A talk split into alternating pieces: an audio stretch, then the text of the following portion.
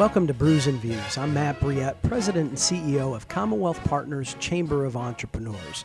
In this episode, I sat down with Paul Mango at Primanti Brothers in downtown Pittsburgh. I wanted to find out why this West Point Harvard graduate, McKinsey consultant, would decide to jump into the race for governor. I hope you enjoy it.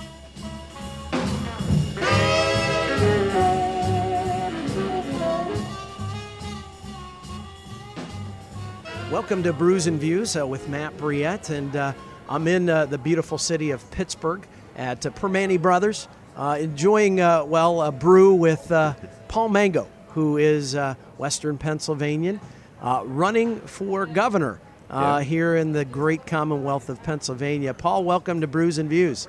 Hey, thanks, Matt. I hope you got a salad with French fries on it, because that's what Primanti Brothers is pretty famous for. That's right, a Pittsburgh staple, right? Paul, with Brews and Views, we want to hear about the people behind the politicians, and maybe you grimace a little bit at politicians since you haven't run for office before, and we'll get to that. Yeah. But I want to talk about Paul Mango. Who is Paul Mango? Yeah. What makes him tick? And then why the heck would he even think about getting into a big statewide race in Pennsylvania? So tell us about yourself. Where did you grow up? Your family. Sure. Who are you? Okay, great. Well, let me start by saying thanks for having me on the show here. But also, the bottom line is I'm a very blessed person. And our family history in America started with my granddad coming here from Italy. And as I'm telling people, he had the good sense to bypass Ellis Island, came straight to Philadelphia. How lucky am I, right? And then he settled up in the Northeast in Susquehanna County, and he worked on the railroad like many immigrants did that day. And it's a typical story. He was 14 years old, by himself, couldn't read, couldn't write, couldn't speak English, didn't have a penny. Other than that, he was doing great. Came to Penn's Woods. Was he? Was his intent to come to Pennsylvania, or is it he just ended up here by chance? Well, he got on a boat in Naples in March of 1909, and it was headed for Philadelphia. So I can only surmise that he was headed here, and had a big dream in his heart, right, which was America, and he didn't want his kids, meaning my father in this case, or his grandkids, meaning me, to be indigent farmers in Italy, as we had been for hundreds of years. So this guy got on a boat at age 14. I don't even let my 14-year-old down the street, right, without watching her. This guy comes across the ocean by himself and finds himself in Philadelphia. So that's how it started. And I think often of him and what he stood for and what he sought. And I'll come back to this, but I think we're losing the ability for people like me to pursue the American dream in the future. So Susquehanna County, 7,000 people? I mean, there's more deer than people. Well, there was a train depot up there with the Erie and Lackawanna Railroad, and he shoveled coal cinders from the steam locomotives when they came in. It was a very dangerous job, by the way, because if there was a couple of his colleagues who fell in and instantly incinerated. These were very hot coal cinders. Last name Mango? Last name Mango, yeah. Okay, and that's an Italian last name. It's Italian from just outside of Benevento, a place called Moyano. And that's where our family was for hundreds of years prior to him coming. So meet his wife in Susquehanna? In Susquehanna, yes. Now, it's a great story, though, because my grandmother was a U.S. citizen born here. And there was a rule for 10 or 20 years, if you were a U.S. citizen woman and you married an immigrant man, in this case from Italy, you temporarily lost your citizenship. So while my grandmother was born here, she had to become a naturalized citizen after she married my grandfather. So just a very interesting little twist on things and how much... immigration policy has changed quite a bit. I'll say, Susquehanna, do they stay in Susquehanna? Or they stayed until the Depression. Okay. And what happened was my dad was actually born in September of 1929. He had two older siblings that were both born in Susquehanna, my Uncle Joe and Aunt Mary Frances. But my dad, they left Susquehanna in August of 1929. So he was conceived in Pennsylvania but born in Albany, New York. And my granddad got a job up there, big promotion. He got to repaint them, instead of shoveling coal seams. Okay. Moving on up. Yeah, and that's where my dad was born in 1929. Mm-hmm. And 30 years later, in 1959, that's where I was born. So I was born in Albany, and I lived there until I was 4 years old. And then we moved to Syracuse. And I grew up in a small town outside of Syracuse known as Liverpool, and right in the middle of upstate New York. And I'm one of five children. Okay, where do you fit in the five? I'm number four. Okay. And more important, my mother. So it's an Italian-Irish Catholic family. All right. My mother had four of us in less than 4 years. No twins. No twins. They call those Irish twins, don't they? Oh, my gosh. Times two, I think. But I was the fourth one, and what I learned after I had my own five children is that I was fundamentally unsupervised as a child. That's basically, maybe that's my anti-authoritarian kind of streak that I have in me. So, family, where do you guys grow up? You grew up in New York? Yeah, we grew up in right outside of Syracuse in Liverpool, and it was a typical, I would call, lower middle class. Now, what'd your dad do? What'd your mom do? My mom was a homemaker. Okay. Took care of the five kids. My dad worked at an electric utility called Niagara Mohawk. Uh-huh. Neither of them has a college degree. We grew up in a neighborhood that I always considered a safe bedroom-type place. I would characterize it as kind of lower middle class. My parents had this wonderful trick, though, whereby even though we had nothing, they made us believe we had everything. Mm-hmm. And my mother, mm-hmm. from the time I was age 3, would tell us all, you are in America, you can do anything you want as long as you try hard enough. Mm-hmm. That was the value, right? Mm-hmm. And we had to be home on Sundays at 4 o'clock every Sunday for a family dinner. There were no iPhones, no cell phones. It was, you are home at 4 o'clock. We don't know where you are all day long. Be home at 4 yep. o'clock for a family dinner. Yep. I was an altar boy. And in order to get me out of bed in the summertime, my mother used to sign me up for the 6 a.m. Mass. And it would be my mother, the priest, and me. Just you're training for the military. Training for the military. And I grew up playing sports. We'd go out in the summertime at 7 in the morning, and we wouldn't come home until 6 at night. And it was stickball, it was baseball, it was basketball. And I wound up turning into a pretty darn good baseball player. Uh-huh. And by the time I was 12 or so, this became pretty apparent. And on championship teams, Little League teams, state championship. Well, you're a pretty tall guy. So were you tall at age 12? Yeah, I was pretty tall. Okay. I was 5'8" or 5'9". Okay. Left-handed pitcher. Uh-huh. And what happened was, as a former baseball coach, I can appreciate that. Yeah, there you nice. Go. I had a good pickoff move too, by the way. Nice. But more important, when I was a freshman at Liverpool High School, 4,000 students, I was the first freshman to ever play on the varsity baseball team. Big surprise, right?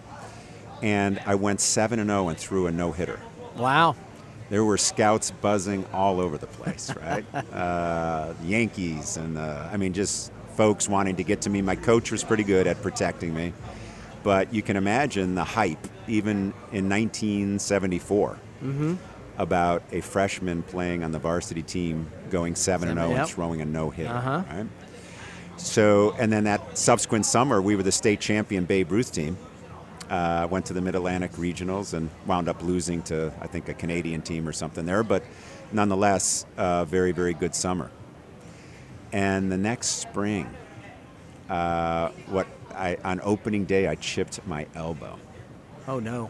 Tragedy, right? As a 15-year-old kid, or 16, I think, just turned 16, I was throwing pitches I shouldn't have been throwing. Mm. You know, there were no sports medicine experts back then. Had this wonderful overhand curveball that looked like a fastball to the last second. Great strikeout pitch. I was striking out 14, 16 batters a game. I shouldn't have been throwing it. Yeah. So it chipped. Literally, the orthopedic surgeon showed me the X-ray, a little rice-sized chip that the ligament pulled away from my elbow. And he said, I remember this was in 1975, and he said, listen, you have to sit out the rest of the year. And I'm like crying, right? And I remember riding home with my mother at age 15 saying, Mom, my life is over. I don't know what I'm going to do. It was the best thing. Oh, the world of 15-year-olds, right? That's right. Yeah. It was the best thing that ever happened to me. Mm. And the reason is, for the first time in my life, I started thinking about and got serious about college. Mm. I really wasn't serious about it before then. And I came back and I won another 20 games in high school, but I knew it was not the same. Mm. You could just tell when you have throwing a 90-mile-an-hour fastball and it goes down to 86 or 85, just didn't have the zip, right? I wound up pitching at West Point, so I continued to play there at least 2 years. And but that was it for my baseball career. But just kind of. So was West Point an aspiration for you? I mean, were you saying, I want to go join the Army? I want to make a career in the military? Yeah, so my dad, when I was a child, my dad was a National Guard officer. And even though he didn't have a college degree back then, they let you be an officer. Mm. And he got into a Special Forces unit. And when I was 7 years old in 1966, he went off to airborne school. He was old. He was 36. That's old to be going through airborne school. Gone 3 weeks. Comes back at his green beret on, jump boots, shiny jump boots, lost 20 pounds, short haircut. And I'm like, who is this guy? When he walked in, I didn't know who he was, but I said, wow. Huge impression on me, right? And he always had little military things around the house from his National Guard duty, and I have pictures of myself and, you know, whatever it is, third grade, wearing a uniform, the class. And so you knew there was an influence there. But what really influenced me was, as I mentioned, I was a freshman on the varsity baseball team. And one of my older brothers, who was 3 years older than me, one of his classmates wound up going to West Point. Mm. And he asked me to come down and visit when I was a junior in high school. And he said, I want you to talk to the baseball coach while you're down here. Because he knew I was, you know, pretty good. Mm-hmm. So I went down. Stayed a weekend in the spring of 1976. This is at Hudson High, as the Navy affectionately calls it. Yeah, I have a more derogatory term for it that I won't use on radio, but that the cadets often used, an acronym. But, yeah, I've heard it Canoe U. It's even a little worse than that. But anyway, I loved West Point, right? But so I visited in the spring of 1976, and I said, man, this is unbelievable. I looked at these cadets. Now, they were older to me at the time. Yeah. So organized, so structured, so polite, so squared away, everything they did. And I said, I'd really like to be that. And it wasn't, you know, at the time when you're 17, you don't think about it as, you know, this is about leading soldiers in the combat. You think about it as these guys were role models. And they were only a couple years older than me. And I knew enough about myself to say, I'm not going to on my own become that structured, that disciplined. I really need a kind of an external force doing that. That's pretty mature to recognize that. Yeah, and so we started applying, and of course my dad was head over heels, right? Like, oh my gosh, if you really want to do this, I'll help you. And I wound up becoming the 10th alternate of my congressman. You know, that you have to get a nomination from a congressman or a senator. Mm-hmm. And one by one, the others failed the medical exam or decided they wanted to go to some other college, and got a call in, it was probably, I'm just guessing, late March or early April of 1977, saying, hey, if you still want to go to West Point, you're in. And I'm like, are you kidding me? This is outstanding, right? And 3 months later, I was standing on the plane at West Point, raising my right hand, pledging allegiance to the country and to my classmates. So it's wonderful. You spend 4 years at West Point. Yes. Anything exciting happened there? Well, I met my wife there. Of course. I met my wife there, yes. So she's a cadet as well, same year? She's a year behind me. Okay. And there's no fraternization when anyone is a plebe or a freshman. So when I was a junior, she was a sophomore. That's when we first started dating. So that was 1979. We've been together ever since. Okay. We got married in 1982 and been married 35 years. But, so you graduate from West Point. What do you head off to do? Yeah.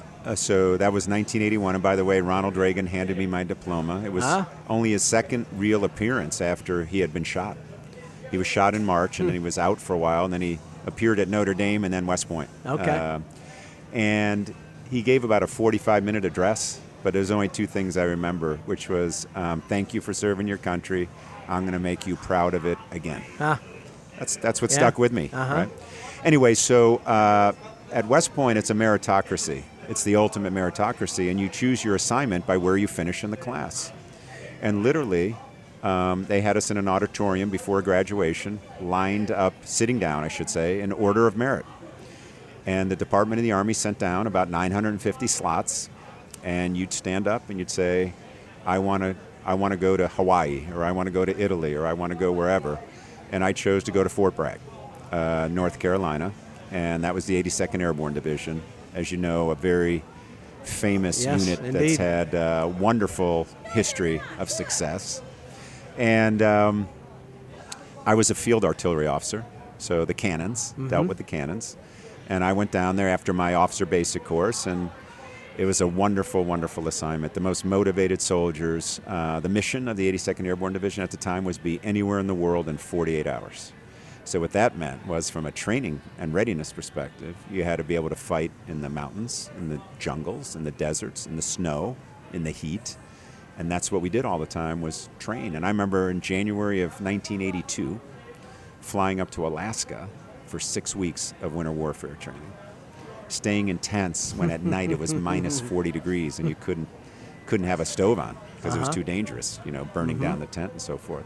And you learned how to survive in minus 40 degree weather. Wow. And they taught us all the techniques. So Pittsburgh is easy. It's a beach here. Yeah, right? Yeah. I've never had any problem with the cold weather here. But, you know, and then we'd hop in the plane and we'd fly to Germany and jump, you know, parachute in and stay there for 2 weeks for an exercise or wherever. And it was just wonderful training, wonderful soldiers, unbelievable assignment. And then my second assignment was in Europe. We had 300,000 soldiers in Germany. And you're married at this time? I wasn't married. Okay. I got married. Yes, I got married in the latter part of my 82nd Airborne Division assignment. Okay. But my wife had to go through officer basic course and a bunch of other things. So in 1983, we went over to Germany and spent whatever it was, 2.5 years over there. Wonderful assignment, 300,000 soldiers before the Berlin Wall fell. Spent a little time behind the Iron Curtain. And as I said in my opening kind of announcement for this candidacy, I said, you pass through Checkpoint Charlie, you see stores without goods, you see a government without restraint, and you see a people without hope. And I got a good dose of what socialism does. And what it does is it creates a sense of hopelessness. And that's what I saw in the eyes of those East Germans. And they would look at us with such envy. They'd look at the Americans with such envy and such hope that they could someday be part of Western civilization, so to speak. I tell you, that we've had a number of folks who have lived in other countries, from India, from Hungary. They come to work for freedom because they know what freedom lost looks like. And people that haven't been out of this country and been to third world countries that lack our freedoms really can't appreciate. We really take it for granted here in America. Yeah, we do. Boy, I got a good dose of what the other side looks like, and made me appreciate everything even all the more, right? So we were in Germany, and I applied to Harvard Business School. So you can imagine my dad and mom would don't have a college degree. The only thing they ever wanted to do in their whole lives was get their kids through college. You can imagine the call home. Hey, Dad, I got into Harvard Business School. The only guy in the world happier than me was my dad. And so we left Germany in April, May of 1986, and I entered Harvard Business School in August of 1986. And I remind people that if you know anything about Boston and Cambridge, the business school is on the right bank of the Charles River. The undergraduate Harvard College is on the left bank of the Charles River. Appropriately cited. Yes. So I stayed on the right bank. And it was just a great time. You know, at West Point, they taught one, you did your homework and you were quizzed on it the next day. Every day you were quizzed in virtually every course, right? At Harvard, it was really about critical thinking. It was about synthesis. It was about listening. A good part of one's grade was, could you string together after a 90-minute discussion a summary of what your classmates talked about? Totally different set of skills, right? Where there was no right and wrong. It wasn't a physics problem. It wasn't a chemistry problem. It wasn't a calculus problem. It was about business and judgment and leadership. And a fascinating experience for me. And while I was there, I had some students in my section, and Harvard Business School is built around 9 sections of 80 or 90 folks each, and you're very, very close to your section mates. And some of them were from this firm, McKinsey & Company. And similar to the story I told about my dad, 30 years prior, I saw these and I said, wow, these guys are really squared away. These McKinsey guys seem to be really on top of things and bright and informed and structured and logical. So when McKinsey came on campus, I interviewed with them, just kind of on a whim. Or I went to the, the recruiting meetings and then wound up interviewing with them. I got an offer. And we had been all over the world. We had lived in 5 or 6 places, my wife and I. How many kids at this time? Oh, I forgot. Our first daughter, Amelia, was born in January of '88. Okay. So we just had her, and we said, listen, we'll take this offer, but we need to go to a no-drama city. We had lived in Chicago for a summer internship the summer before. They had an earthquake. They had a mayoral scandal because he was at the food festival. They charged too much, which was a tax, and he never got authorization for it. Bad traffic. We just wanted to go to a place that was no drama. And they said, how about Pittsburgh? And we said, well, we've never been there before, but let's go take a look. So my wife and I flew here with our 4-week-old first daughter on a snowy weekend in February of 1988 and fell in love with the place. And we took the job offer on the spot. And after graduation in June, we moved here. So in the Commonwealth, almost 30 years. And then had many more kids, correct? Yeah, so Amelia was born in January of '88. And she is she's a wonderful, independent young woman, strong-willed. I'm shocked from, two parents from West Point. A rower at Harvard, that's what she was. Okay. Right? She used to call herself a red dot in a sea of blue. So very, very talented young lady. She's out in Silicon Valley right now. Hope, our second one, was born in March of 1991, and she is the one who went to West Point. So she followed mom and dad to West Point, graduated in 2014. She's in South Korea in the Air Defense Artillery, so doing great things for us. And then our third daughter, Reed, went to Columbia. And she is in financial services in New York City, doing great things. Our fourth child, Reed was born in 1993. Charlotte was born in 1996. She's at Seton Hill, right here in Western Pennsylvania, good little Catholic school out in Greensburg. And Eve, my baby, is 14, and she just started high school a couple weeks ago. So we raised all of them here in a wonderful environment. Pittsburgh has just been everything and more we ever wanted. It's such a close-knit community. It is a community that cares. At least for us, it was a safe and nurturing community, and we thank our neighbors all the time for creating that environment for our kids. So West Point, 82nd Airborne, Harvard, McKinsey, a world-renowned consulting firm.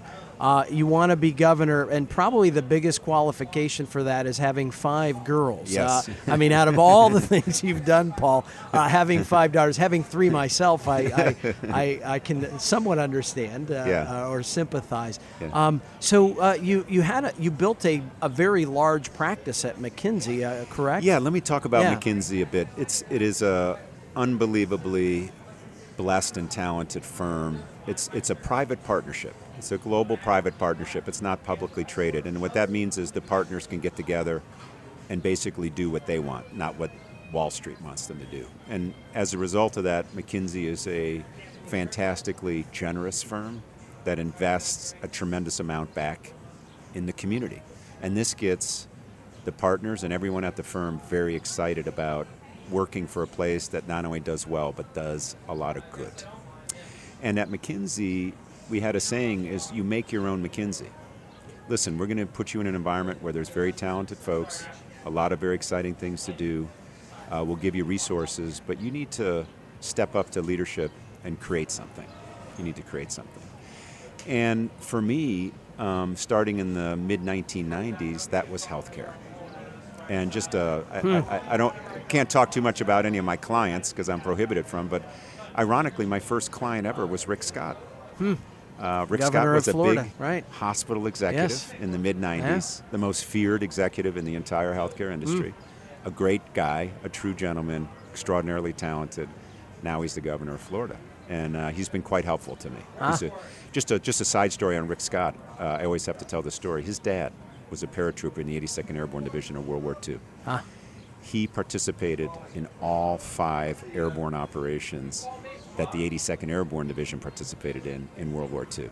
Wow. That is almost unique. I think it may be unique. Yeah. But anyway, great guy. Lots of connections there. So let's fast forward here to you built a successful career in McKinsey. Yeah. Can I just say three quick things about McKinsey? There's three things I did at McKinsey.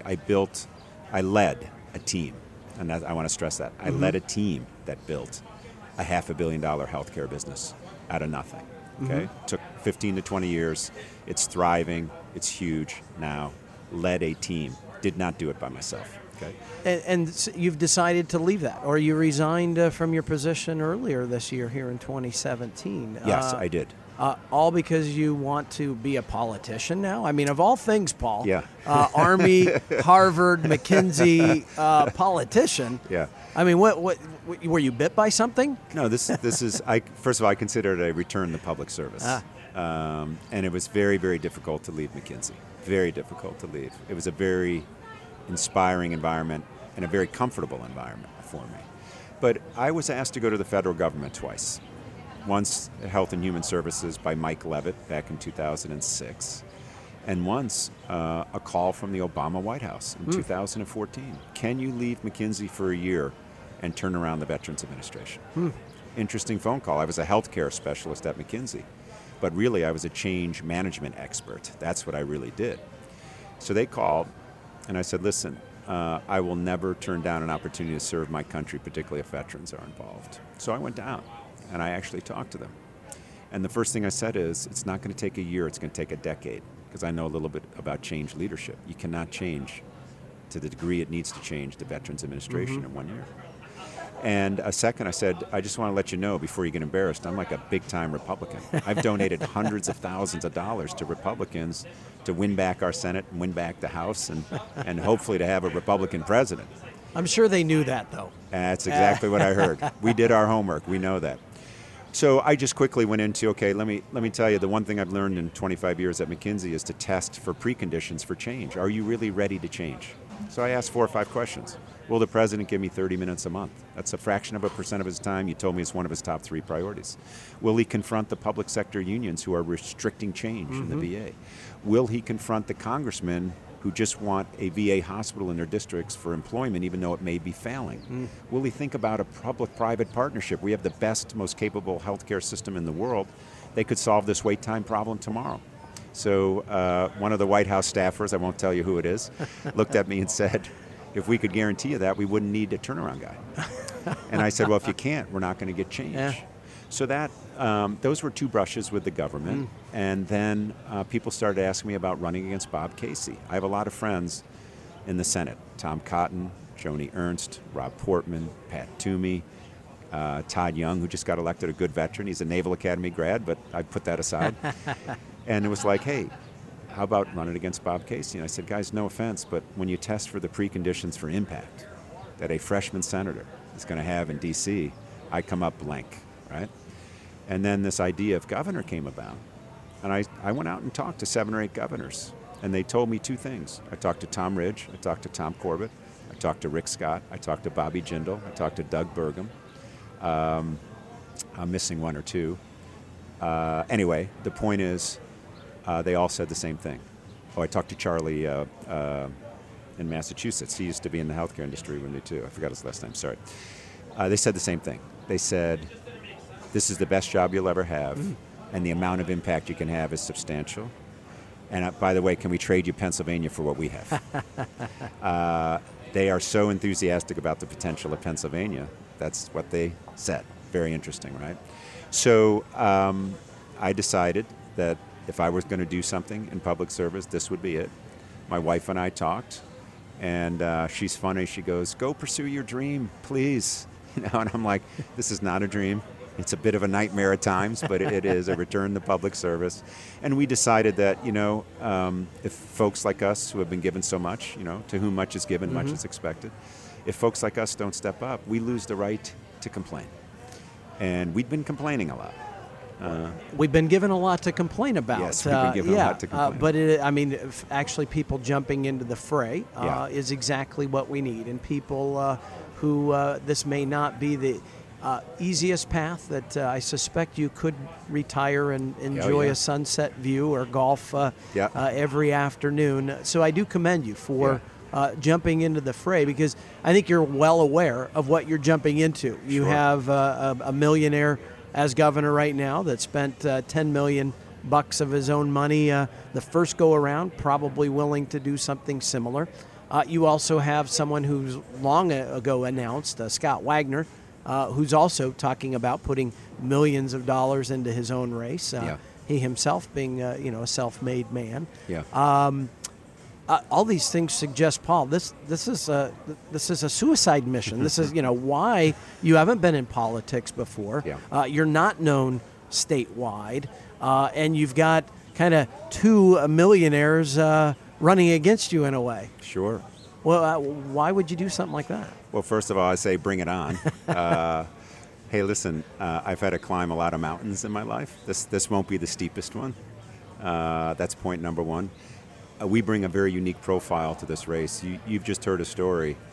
There's no one with the leadership training that I've had in this race. There's no one with the business experience of bringing change, transformational change, to large-scale organizations. No one else has that. And I think you heard there's no one else who has the obligation to serve, right? You heard a story of a guy who has been unbelievably blessed, right? A granddad who came here with nothing, parents who don't have college degree, and I get, as you just articulated, to go to West Point and the Harvard Business School, serve in the 82nd Airborne Division, have a wonderful career at McKinsey, 5 wonderful daughters and a wonderful wife. That is, sounds like retirement time, not to jump into the politics. I go out there and people tell me three things. They feel very insecure about their economic futures. They are frightened about their children because of the drug overdose epidemic. They are making trade-offs between putting food on their table and buying health care insurance. And we live in a state that has, in a Commonwealth that has so much potential. And I put these two next to each other. And I say, how can it be that so many people are suffering when we live in a state that is so blessed with assets, the assets that we have? And I come to a very simple conclusion. We lack the leadership in Harrisburg necessary to turn our wonderful blessings into prosperity for all Pennsylvanians. How can someone who's been given as much as I've been given not step up and try to fill that gap? So that's how we came to the conclusion. So I mean, Tom Wolf will make the case, look, I've run successful businesses. I'm a PhD from MIT, political science, but that he would say, look, I'm the leader Pennsylvania needs. Why are you a better leader or the person that could do the job that, we'll have to assess whether he's doing that job or not, but what is it that you think makes you unique? Not only with Tom Wolf, but even contrast yourself with Scott Wagner. Yeah, let's compare me to Tom Wolf, okay? And you can extrapolate and compare me to anyone based on this. No one else has had the business experience that I've had. Not only building a $500 million business with a team, but bringing change for 25 years to large institutions that had lost their way with their customers, or had become too culturally restricted to change. Mm-hmm. That sounds like Harrisburg to me. That's number one. No one else has had the leadership training. My goodness, West Point and then leading soldiers in the 82nd Airborne Division, no one else brings that. And then from an ideological standpoint, I don't care what business experiences Tom Wolf had. The guy is a liberal progressive socialist, right? More taxes, more spending, more redistribution, more dependence, and more debt. You could be the best leader in the world. That is a failed ideology that is taking us down a black hole.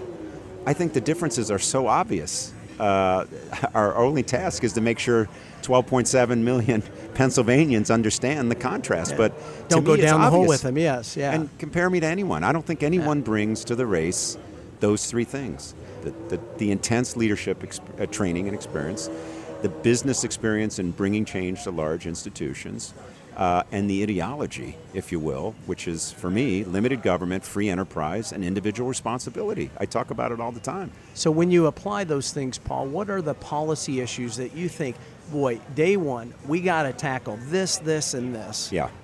And that These are the must-haves if we really, truly want to turn Pennsylvania around. Yeah. First and foremost, by a long shot, is we have to establish the conditions for robust economic growth. No one is talking about that in Harrisburg. And we have a number of characteristics in the Commonwealth that are actually inhibiting business growth, inhibiting job creators. Mm-hmm. One, the highest corporate tax rate effectively in the country. Okay, 9.99, okay, Iowa has 10, it's 10 in my book, okay? A deep regulatory state that is oppressive. I mean, every business leader in the state is complaining about how long and how lethargic the DEP is, right? Or PennDOT, or Department of Labor and Industry. That's a statement of fact when it comes to the number of days it is required relative to other states that deal with the same issues. It is complete incompetence is what it is. It's disgraceful. Or it's intentional disruption, which I think it could be maybe a combination of both, which is really dangerous. Right. And I do think I think there's a cultural issue there that we have to break through, absolutely. Third, we have seen our skilled labor force evaporate with 300,000 manufacturing jobs in 2 decades. We need to reconstitute that, okay? And I'm a big believer in vocational training and bringing dignity back to the trades. Fourth, we lack a first world infrastructure. We cannot have a first world globally economically competitive economy with a third world infrastructure. And fifth, we do not have a chief marketing officer. That's supposed to be the governor's job. We do not have a cheerleader that is expressing the benefits of doing business in Pennsylvania to those all around the world. If we can do those things, all of which are in our grasp, we'll have a 4 to 5% a year growth economy. That's priority number one. 2, drug overdose epidemic. 100 Pennsylvanians a week, 5,000 a year, it's getting worse. Mm. I don't have the answer to this sitting before you, but what I do know is there's 2 or 3 things missing. One is a sense of urgency. 100 a week. I don't sense the urgency coming out of our chief executive, period. 2, a very narrow view of what the solution is. Yes. Do we overprescribe? Absolutely. Do we need an integrated pharmacy database? Absolutely. But this is a social issue beyond a clinical issue, and it's a criminal issue. So we're taking a very narrow view of it. And 3rd, Harrisburg can't solve this problem. I think the problem can only be solved in local communities because this is not one epidemic. It's scores of epidemics. It expresses itself very differently in local communities.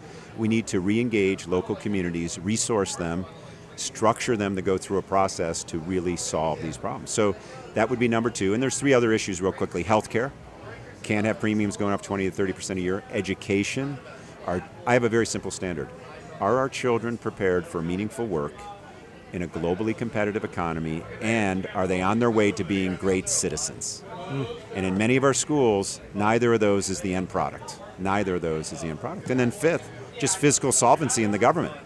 Those are the 5 issues: economic growth, opioid overdose, healthcare, education, fiscal solvency. And I know I make that sound easy, but who's focusing on those? Right. How come no one's talking about those, right? I mean, we do give a lot of talk to those, Paul, in Harrisburg. Yeah. Just people don't do anything about it because what's required is to get 102, 26, and 1. Yeah. And that, I think, is one of the biggest challenges that most people from the outside, if you will, cannot fully comprehend. They just think, oh, if they just do their job in Harrisburg, well, it takes a lot of leadership. Yeah. It takes collaboration that comes through relationship in many ways. Because in order to get to 102 votes, you have to persuade quite a few people that have every right to say, I represent 60,000 people in my community, and I'm just as important as every one of those other representatives. Sure. How do you see yourself not having the kind of relationship that you haven't been in Harrisburg forever at all, right? I think that's going to help. Yeah, okay. So tell me how you will then, because this is what, look, Tom Wolf didn't have any political experience, but he hasn't done much to rally leadership to follow him. Tom Corbett didn't either. In fact, the relationships he had was locking colleagues up, so I think he started at a distinct disadvantage. Yeah.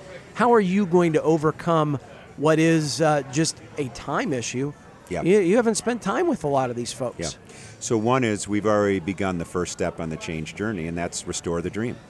So we put out what I believe is a compelling, accurate vision and plan to restore prosperity and the dream to the Commonwealth. I have never, in my 25 years at McKinsey and my 5 years in the Army, I never saw positive change begin without a definition and a description of where we want it to go and where we want it to wind up. No wonder they're having problems establishing priorities in Harrisburg. No one has set a vision under which you can prioritize things, right? Governor Wolf hasn't done that. Jobs that pay, that's code for raising the minimum wage. Schools that teach, that's code for paying off the pensions and the teachers' unions. And government that works, that's the DEP denying permits. That's right. That's his vision for the Commonwealth. We have a vision of prosperity and growth. That's the first step in any change journey, okay? That's number one. Two, how a governor spends his time. Has to role model the change he seeks, right? And that gets back to, am I spending time with business leaders? Am I promoting the benefits of Pennsylvania outside the state? Am I going to the graduation of the vocational schools to say, these are dignified careers that you all can have? You don't have to go to a four-year college and get $100,000 in debt to live in your parents' basement. You can earn $65,000 a year coming out of a vocational trade. How a leader spends his time, who he convenes. Who he convenes sends a signal, right? And it's part of the problem-solving process.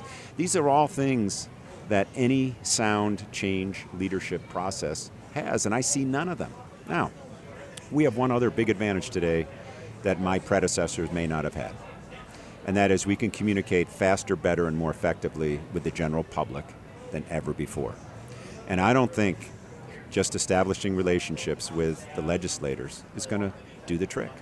What I believe is what you just said. Each of them has 60,000 folks, right, that they have to be responsive to.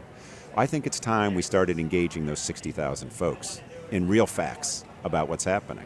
Tom Wolf, the education governor, increased funding 15%. You know as well as I do where that money went.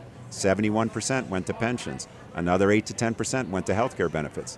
None of it's going to our children. I don't know how many Pennsylvanians know that, but we're going to let them know that. There's $1 billion of real estate taxes being transferred effectively from our suburban school districts to our urban and rural school districts. And you have the suburban folks wondering why our real estate taxes are so high. Well, we're going to let people know about that, right? We're going to let them know that the pension reform, in quotation marks, that just took place didn't address the $80 billion hole. Is it a step in the right direction? Absolutely, but it's misleading in the sense that we still have an $80 billion hole that we're going to have to fund. I think as soon as we can engage with some salient facts, the greater population, they are going to do the right thing with their legislators in terms of communications. So you've been full-time on the campaign. Where are you taking this message right now, Paul? Who is hearing what you are, what you have to say in your case to be governor? Yeah. We are all over. We're talking to business leaders. We're talking to state committee folks. We're talking to regular citizens. We're talking to law enforcement officers. We're talking to EMS folks. We're in the bottom of coal mines. I was in a quarry last week. I've been in steel mills. I've been in marine terminals. We are sending the message far and wide, and we're also on social media and very much expressing these same messages. We have, 45,000 folks following us now, and 6 weeks ago we had 5,000. So we're building a tremendous amount of momentum in cyberspace as well. So we are propagating these messages far and wide, every place we go, physically and from a social media perspective. And if folks want to hear about your Restore the Dream and more about your campaign, where should they go? www.mango4pa.com, and that's F-O-R, not the number 4. And you can go on the site, and there is a place there where you can, if you give us your email address, we will email you a copy of Restore the Dream. And again, we're the only candidate in the race that has articulated in writing a vision and a plan. And you'll see the details of what we intend to do. You may not agree with 100% of it, but if you agree with 100% of it, I'll probably not be your next governor. And I've told you that too, Matt, right? So, but we're very proud of it, and we're going to execute. Well, Paul, I appreciate your joining me here at Primanti Brothers, downtown Pittsburgh, on Brews and Views. And I'm sure we'll have opportunity to follow up sometime in the near future. Hey, thanks, Matt, and thanks for all you're doing, because you're really bringing the right conservative mindset to folks who may waver a bit, and we appreciate that. Well, thank you very much. Take care, and we'll see you again soon. Okay, thanks.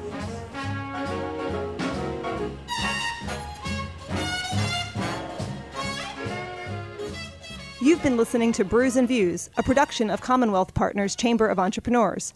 Find us on Facebook at Commonwealth Partners and follow Matt Briette at MattBrouille.